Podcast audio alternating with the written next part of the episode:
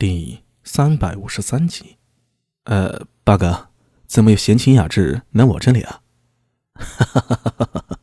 怎么不能来吗？吕操之大笑两声，话锋一转，说道：“我收到鬼叔的消息了，他老人家手里有些事情，估计年前没有办法回来，我就是过来和你说一声的。呃，是不是很麻烦啊？”麻烦？吕操之愣了一下，旋即摇头笑道：“哈哈哈哈，放心吧，没有什么麻烦，就是啊，有些繁琐。”哦，那就好。苏大为松了口气，说道：“不过鬼叔这次出门可是够久的呀。”“是啊，原本以为只是小事情，没想到那么复杂，所以才拖了那么久。”吕操之和苏大为闲聊了一会儿后，便起身告辞。苏大为有点疑惑，这好端端的，真的是来找我聊天的吗？苏大为知道，吕操之也好，张海林也罢，都是贵贱超的人。也正是因为这个关系啊，他二人才会支持苏大为，为表达善意。君不见这两位凶神恶煞，平日在衙门里啊，对谁有过好脸色呢？哪怕是陈敏，在他人面前都表现得非常恭敬的，奇了怪了。他摇了摇头，走出房间，看了看天色，然后喊了沈源一起，慢悠悠地离开了县衙。苏大为这一走，吕操之和张海林就出现在了公谢大门口。怎么样？没错，那种波动就是从他身上发出来的，可能是什么东西沾染了气息吧。应该和他无关。能感觉出来是什么东西吗？有点像是染鬼的气息。染鬼？张海林的脸色一变，眉头紧蹙。葛六郎不是已经死了吗？哪里来的染鬼？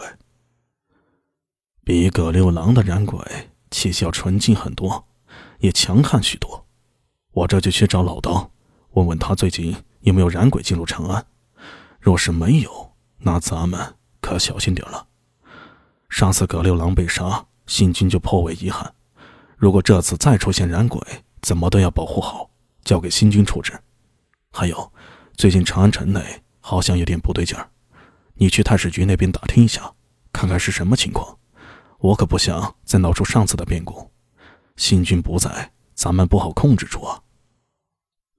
周良已经打探好了门路，如果高大虎今天不出现的话，苏大为就会进入丰益坊。不过高大虎回来了，苏大为觉得他更要进入丰益坊。他带回来的消息啊，实在是太重要了，重要到让苏大为无法忽视。霸府居然和百济人勾结，这消息很重要啊！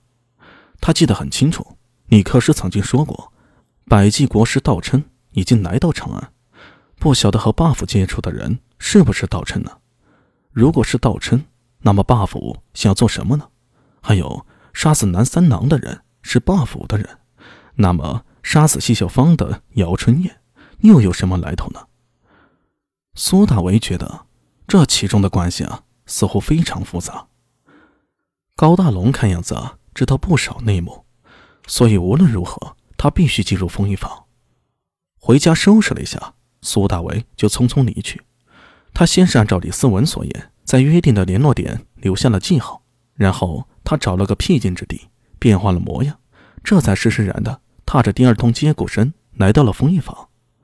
今天的丰益坊气氛明显不太正常，街上的人稀少得很，不少店铺都关了门了，以至于整个丰益坊都变得十分冷清。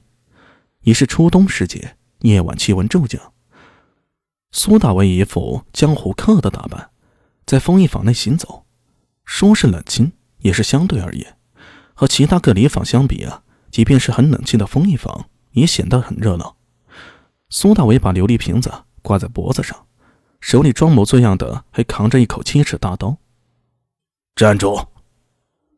当他靠近男女的时候，几个如差役似的江湖客拦住了他的去路。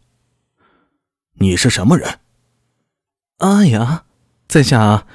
太原武为，赫赫武功的武，有所作为的为，因为在老家惹了祸事，所以跑来长安避难的。早就听人说啊，这封印坊是长安一等一的热闹之地儿啊，这不来见见世面的了，开开眼界的了。苏大为张口浓浓的太原口音啊，他这口音是跟着狄仁杰学的，也许他那个太原口音太逼真了，以至于几个江湖客也就没有怀疑。